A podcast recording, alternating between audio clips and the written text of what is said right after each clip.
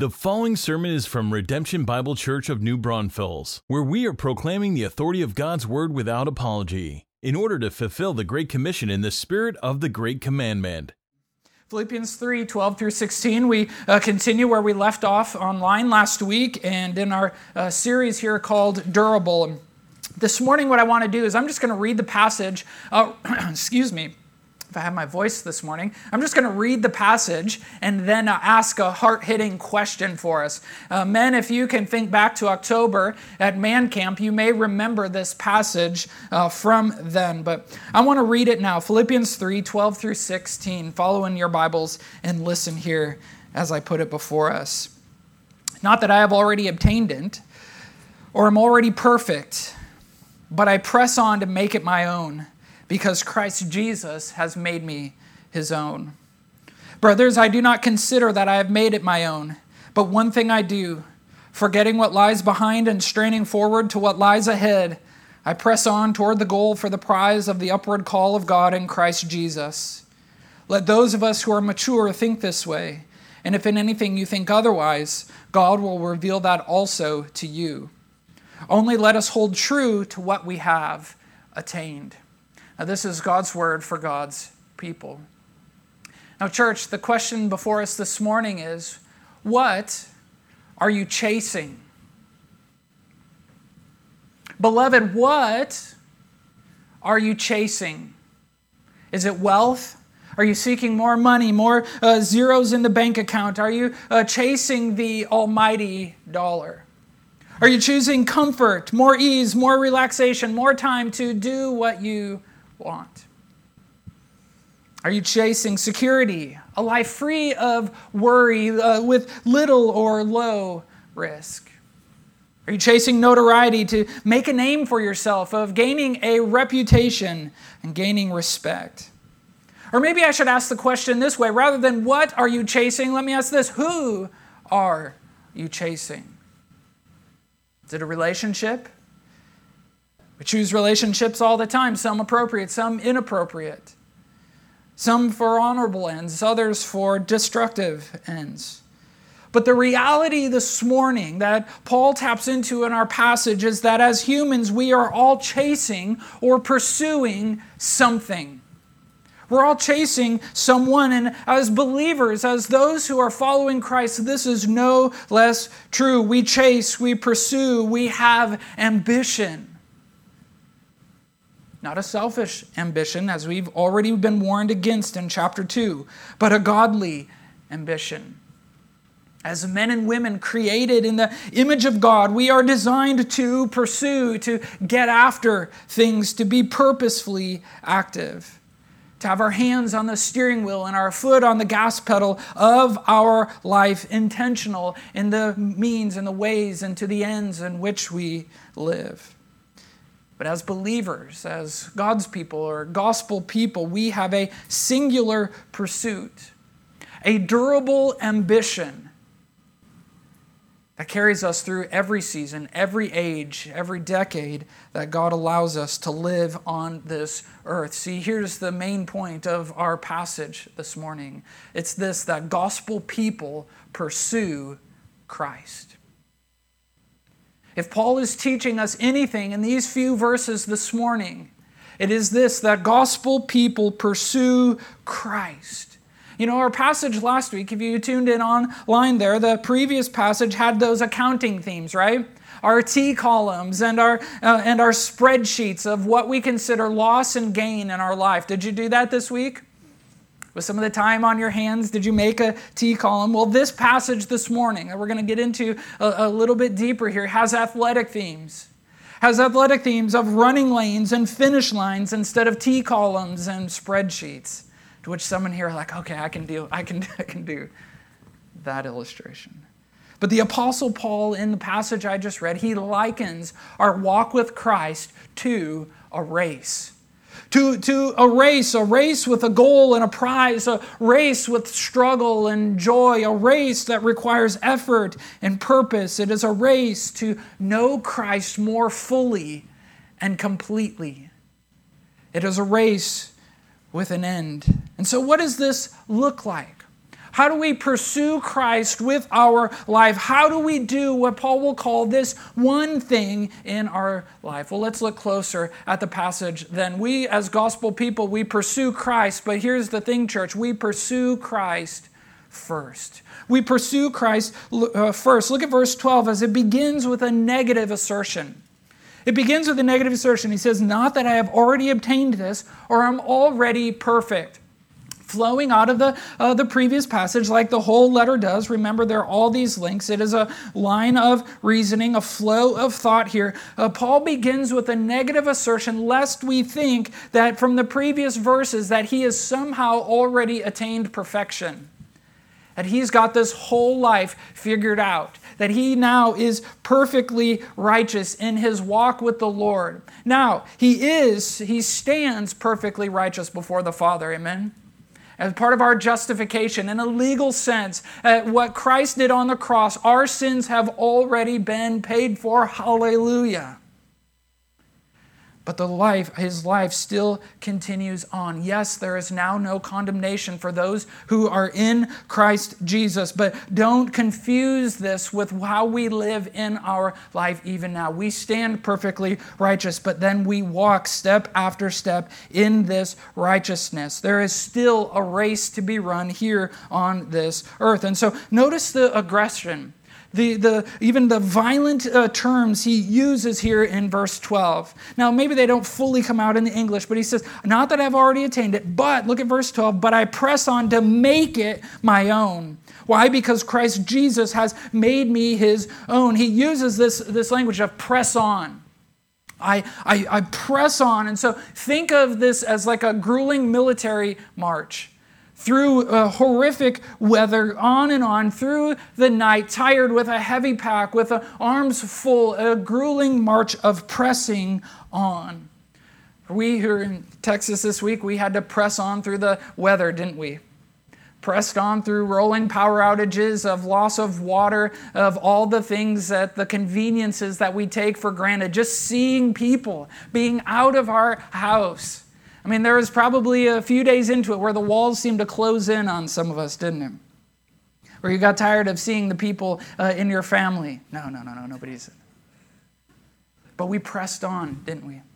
We knew there was a light at the end of the tunnel. We knew that the weather would not last forever. There was, in a word, hope hope at the end. And so Paul is calling us here to pursue Christ first, to press on in this march, uh, to make it his own. Why? Because Christ has made it his own. Look at that, that phrase there. To make it your own literally is to like seize in a war to, to grasp and possess the, the, the spoils of war, to own something. And so here he's, it's like in, in this war of life, in the battle, he is making Christ his own. Why? Because Christ first made us his own. We pursue Christ. Why? Because of what we just sang, because Christ pursued us. We battle sin. We fight against it in our own life. Why? To seize Christ. Why? Because he first warred against sin, defeated it at the cross, and seized us. And so, church, we must get the order right there, don't we? We only seize, we only press on, we only make Christ his, our, our own. Why? Because he made us his own first. And this is the glory of the gospel, isn't it? The beauty of Christ Jesus, of knowing we who are dead in our trespasses and sins, we who were enemies of Christ, who were, who were steeped and enslaved in our sin, and we liked it. And Christ coming to battle against sin and the enemy made us his own, setting us free from it. This is the good news of Jesus Christ. Has Christ made you his own this morning? If he has, tell him thank you. If he has not, then this morning, as you are hearing the good news, you can respond in faith. You can say, Christ, make me your own. I am ready to be set free from my sin and embrace you, Christ, as my master. He made us his own. He makes us his own by giving us his love, of forgiving us of our sin, of showing mercy that we did not deserve, of lavishing us with his grace, giving us more of himself, more of what we need, welcoming us into his very presence. And these are truths that motivate us, don't they? These are truths that warm us. These are truths that set us free when we know and experience Christ, when we know that He has made us His own. Because of that, then we pursue Him first in our life. When I say first, I mean in terms of priority. Priority in our life, knowing Christ then. Flowing from the previous passage, this is what Paul was living for to know Christ now. This is uh, what is, becomes our first priority, our highest ambition, our greatest pursuit. And it's the leading factor in all of our decisions. And so, as we say, Yeah, I want to pursue Christ first, I mean, isn't that what we want in here this morning? I pray that you do. If not, then the first place to come to is God, I, I need a change of heart in this. I need a change of heart. There's, I, I, I've been pressing on to make my own name. I've been pressing on to make my own way, to make my own money, to be a self made man or woman. If that's you, then it's time to repent and to turn away from that and press into Christ. To let Him be the one that you are pursuing first and foremost in everything. Study, should I continue in this degree plan? Maybe you're asking yourself, well, where should I work? Should I stay in this job? What kind of job even should I look for?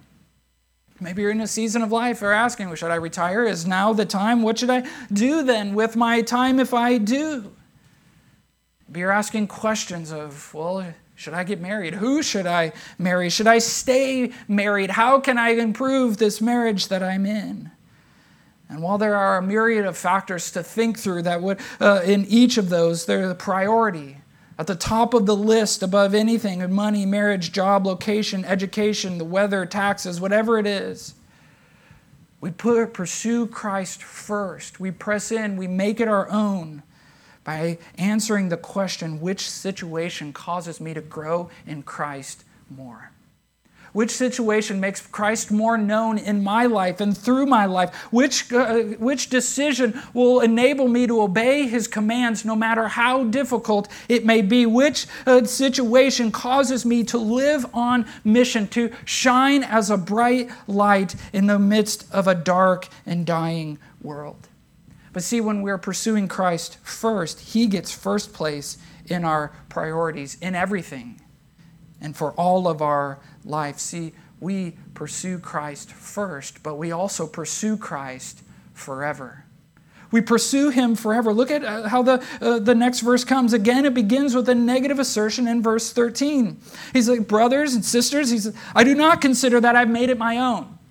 He's, he begins with this negative assertion, lest we think somehow Paul has mastered pursuing Christ first, that he's made him the priority in everything. That even for the Apostle Paul, one of God's most useful servants ever, wrote even books of the Bible, is an errant word. He was mightily used. Even he had work to do his whole life in pursuing Christ Jesus. He had work to be done. Now, mind you, this book in Philippians is 30 years after he was saved. 30 years after he was saved on the road to Damascus, there in Acts chapter 9. Do you remember that story? If you're unfamiliar with it, go and read it this afternoon. Acts 9. You'll read of how God saved Paul dramatically, very dramatically, a complete turnaround. And now, for 30 years since that time, he's been pursuing Christ, and still, he says, I haven't arrived. See, we never arrive. We, not on this earth for sure. We are always uh, pursuing Christ. Well, the, the sin that remains, the fight goes on all through our life. We are pursuing Christ step after step. And really, nor into eternity, the beauty of following Christ is that it's never ending. Though in heaven, as we, uh, as we are with the Lord, we are free from sin's presence, but even there, we're still learning. We are still maturing in Christ forever, pursuing Him. Now, here's the thing our pursuit of Christ, even as we think of athletic terms, after a while, physically, we drain us. It actually energizes us. Isn't this, isn't this glorious here that as we pursue Him, we do so without forever getting exhausted? The more we learn about Christ, the more we are energized, the more it motivates us to live in uh, pursuit of Him forever. It is like a perpetually growing energy within us as we pursue Him forever. Everything else in our life comes and goes, everything else has an end, but pursuing Christ is a singular and constant and forever effort. Paul says in the, in the verse 13 here, just lest we think that he's mastered it, he hasn't. He says, But this one thing I do. This one thing I do. Redemption, can you say the same thing? That, that, that is pursuing Christ the singular ambition of your life. Is pursuing Christ the singular ambition of your life. And here's really what that looks like. He says it's one thing, but it's lived out in three ways simultaneously. He then goes on to say, This one thing I do, we forget the past, we strain forward, and we press on. We forget the past, we strain forward, and we press on. We need to forget what is behind us. As we have our eyes fixed on Christ, pursuing Him forever, we forget what is behind us, both the bad and the good. Those sins that you've committed in your past, and also the self righteous efforts to impress God. Remember the list of things in the previous verses? In verses 4 to 6? Saying those things they do not define me anymore the past does not define you redemption. Listen, some of you here are holding on to past things and they are preventing you from knowing Christ. They're preventing you from pursuing Him first and forever in your life. Some of you are holding on to the passing pleasures of sin. You're holding on some of those that are out in the open and you just don't care, and some of those that you have hidden that nobody knows about except your Maker. Today is the day to repent to bring those things to the light, to let those things now be a thing of your Christ. Others of us here are holding on to sins that have been committed against us. Those things that, are, that have now caused us to be bitter against that person or angry at God. We're enslaved to this bitterness that of these sins that have caused, uh, that have been uh, committed against you. And now, even as I say that, I don't want to minimize the pain nor say that there are never any consequences. There are real and grievous and hurtful and even abusive things that maybe have been done to you. But you are allowing them to hold you back from knowing Christ.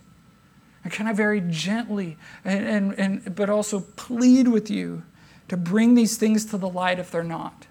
to forgive people if necessary, to be freed from the enslavement of the bitterness, to see whatever has happened to you through the, the sovereignty of God, shortage of people that want to walk alongside you so you can make this thing a thing of the past. You can forget it and move on, to press on. But listen, there still is some of us in here some are holding on to sin that we've committed, some that have been committed against us, but there are others that are holding on to our past, the good things, our Christian upbringing. The good things that we've done, the giving that we do to the Lord. We think we've been holding on to our parents' faith, our parents' good deeds, our, our perfect attendance in church, and hoping that they will save you. This morning, you need to lose it. You need to make Christ your own as He has made you His own.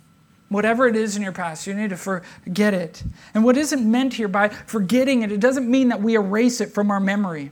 As if somehow, like on the keyboard of our, of our mind, we're just going to go and hit delete. And it is erased entirely from our thoughts. But rather, the meaning here, what he's getting at, is we are to put it behind you. And this is where I love the athletic imagery that Paul is bringing out here. If you've ever played sports like football or baseball, or you've, or you've run track, you've run in events, then you've likely learned that where you are running is where you keep your eyes on. In football, if you have the ball, you are keeping your eyes on the end zone or the first down marker. You're not looking around. If you're running the bases, you are looking to the base or to your coach, the people into the stands to make sure mom is, is, uh, is, is, is uh, cheering for you. Glancing behind you is a fatal mistake will cost you the score, will cost you the prize, will cost you the race, but rather you strain forward eyes on the prize, pressing on one foot in front of the other. And, church, the same is true in our pursuit of Christ forever. There's so much distractions in our life, isn't there? So many things that cause us to look down, to look to the side. There are so many things where we're looking at what's ultimately inconsequential worried about threats, wishing for accolades from the stands, and thinking that that's what life is all about. And while we're looking around, looking at the threats, looking for those accolades, we go off course until our sin finally trips us up. Or we smack head on into something or someone and we fall flat on our face. But even then, we get mad because we get caught.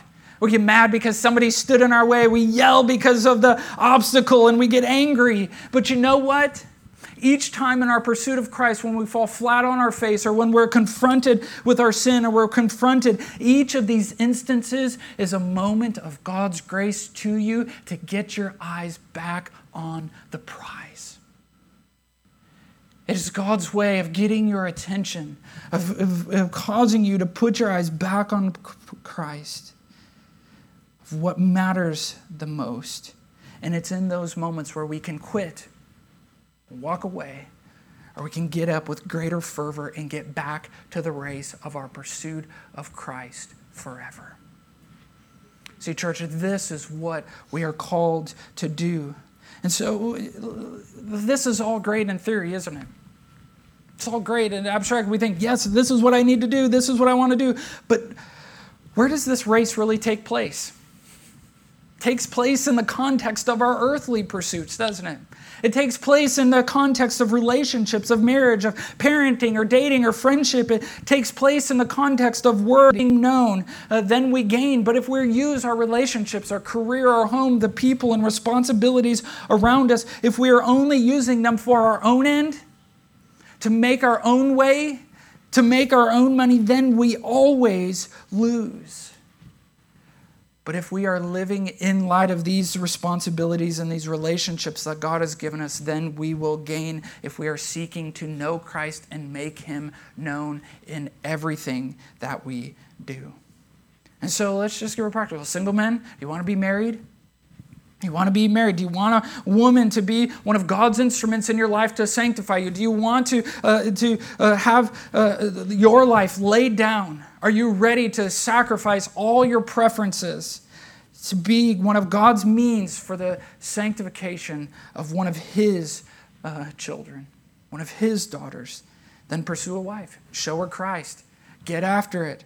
Show her the way of following Christ. Parents, grandparents, you want to uh, impact the next generation. Are you scared? Are you worried about what the world is coming to?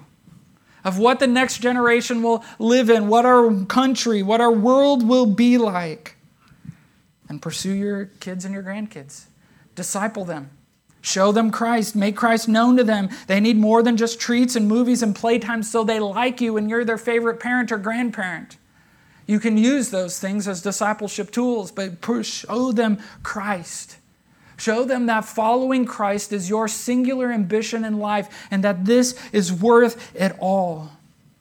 But if you treat this, if you treat uh, parenting, if you treat relationships or work or school or whatever it is you fill in the blank as ends in themselves, as means for you to get ahead, as the goal in your life, then your eyes are on the wrong prize. See, church, Christ is the prize. Look at, the, look at verse 14 here. I press on toward the goal for the prize of the upward call, or the upward call of God in Christ Jesus.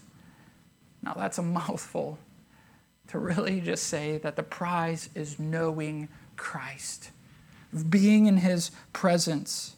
All the other uh, relationships, all the ways that this plays out are just the playing field. They're the lanes in which we run and pursue Christ. We run uh, then in our entire life to know Christ more fully and completely forever, all throughout our lives. Church, you want to make it to the end? You want to make it to the end at full tilt, knowing Christ, showing Christ, growing in Christ and there is no lazy meandering through life to get across the finish line. We pursue Christ, we pursue Him forever. And as we age, then we really gain speed, so to speak. We mature, rather, is the language here. As we grow, it is that perpetual energy that we are moving forward into more Christ like, which is really the final point. Not only do we uh, pursue Christ first in terms of priority, not only do we uh, uh, uh, pursue Christ forever in terms of time frame, but we pursue Christ forward one step at a time. Look at verses 15 and 16. He says again, let those of us who are mature think this way, and if in anything you think otherwise, God will reveal that also to you. Only let us hold true to what we have attained. Now, maybe you've been listening to what I've had to say. Maybe you read these verses and you're thinking to yourself, man, this sounds exhausting. There's lots of work and we never arrive. Know, I might as well not even try. Is following Christ even worth it? Should I even try to, uh, to, to do this? Maybe I should just give up. To that, verse, verse 15 says, just points out to that thinking and says, well, keep maturing and you'll see. See, the answer when we want to give up is to keep our eyes on Christ. Church, there's always hope. There's always an answer. We continue on. We'll see. Uh, we press on. See, the thinking of the mature here is to press on, to keep going, to keep growing, to pursue Christ forward towards glorification. It's understanding that we go from being lost to saved, to not just then saved and like, okay, now we're good and we can live, but then to maturity, and from maturity then to multiplication, all to the glory of God until we even reach glory. And even there, we will forever and always learn about Christ. Why? Why is this the thinking of the mature? Why is this the way that we live? How is it that this happens? Why? Because it's we've been down the road. Have we seen that it's worth it to follow Christ Church? Have we, with, with, with sincerity, this morning as we sing, All my life you have been faithful, do you believe that that is true, church? Has a day gone by where Christ has proven himself unfaithful in your life? I don't think so. I don't think so.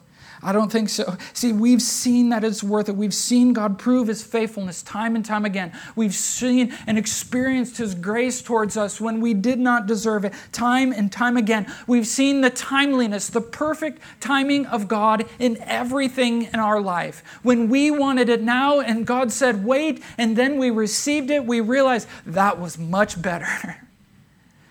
when God withheld something and we never received it. And then we've seen that, oh, God, I actually did not need that. Over and over, day after day, moment after moment in your life, church, God has proven He is who He says He is. Maybe you're new to the faith. The road of following Christ, this pursuit is new to you, and so it does seem exhausting. The history of faithfulness is shorter in your life than it is for some. Well, as you walk with the Lord, pressing on one step at a time, God will make himself known more fully to you. All you have to do today is take another step to press on, to hold firm to what you do know.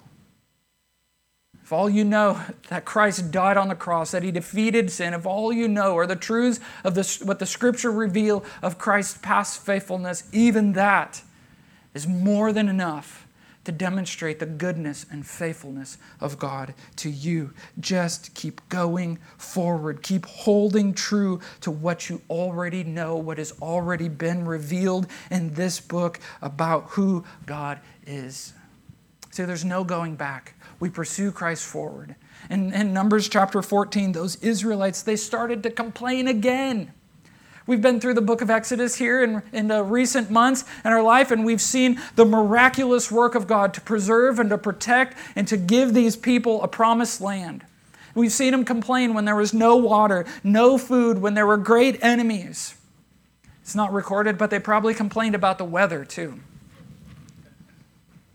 That's, that's not revealed, so don't, uh, we don't know that. But even again in Numbers 14, they're knocking on the door of the promised land. And guess what they do, even there? They complain. They say, someone speaks up and says, We want to go back to Egypt where the food was there and ready and warm.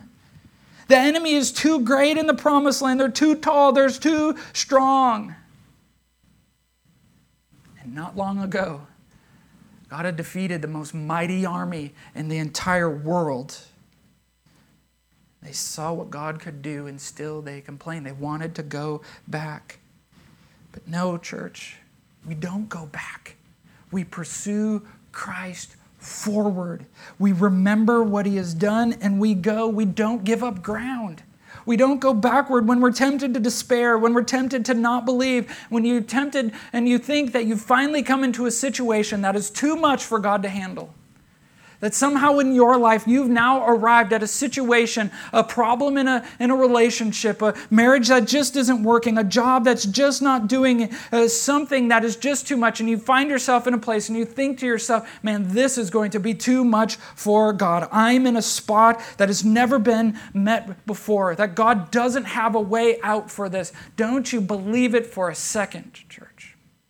We pursue Christ forward. We hold true to the truth you've learned about God. So you're on this trajectory of growth that we've said. You're from the lost saved, the saved matured, the mature multiplied. And so keep maturing, keep pursuing Christ forward one step at a time, and then multiply it out.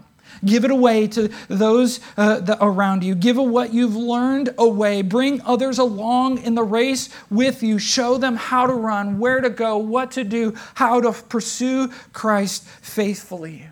See, this church is a durable ambition. This is what is a, a, chase worth running, a pursuit worth getting after.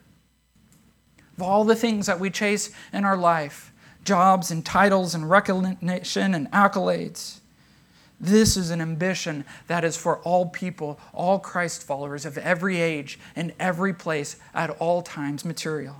It's about giving away more than uh, just what it's uh, accumulating, but it's an ambition that will move you through the challenges of our day.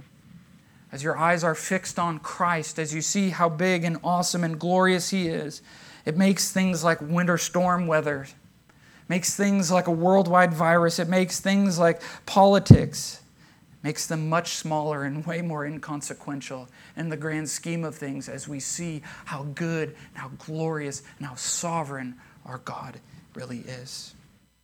So, redemption, make sure that your sights are set on the right finish line.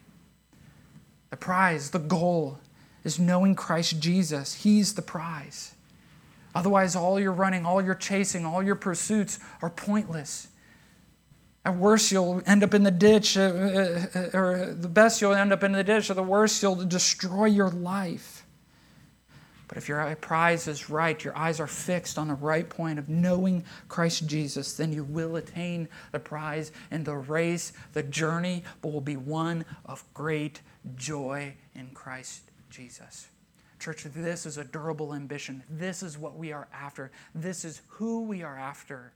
The Lord Jesus Himself, the one who is worthy of all of our attention, all of our affection, all of our effort. Will you pursue Christ with me? Then let's get after it together. Let's pray now, and then we'll sing to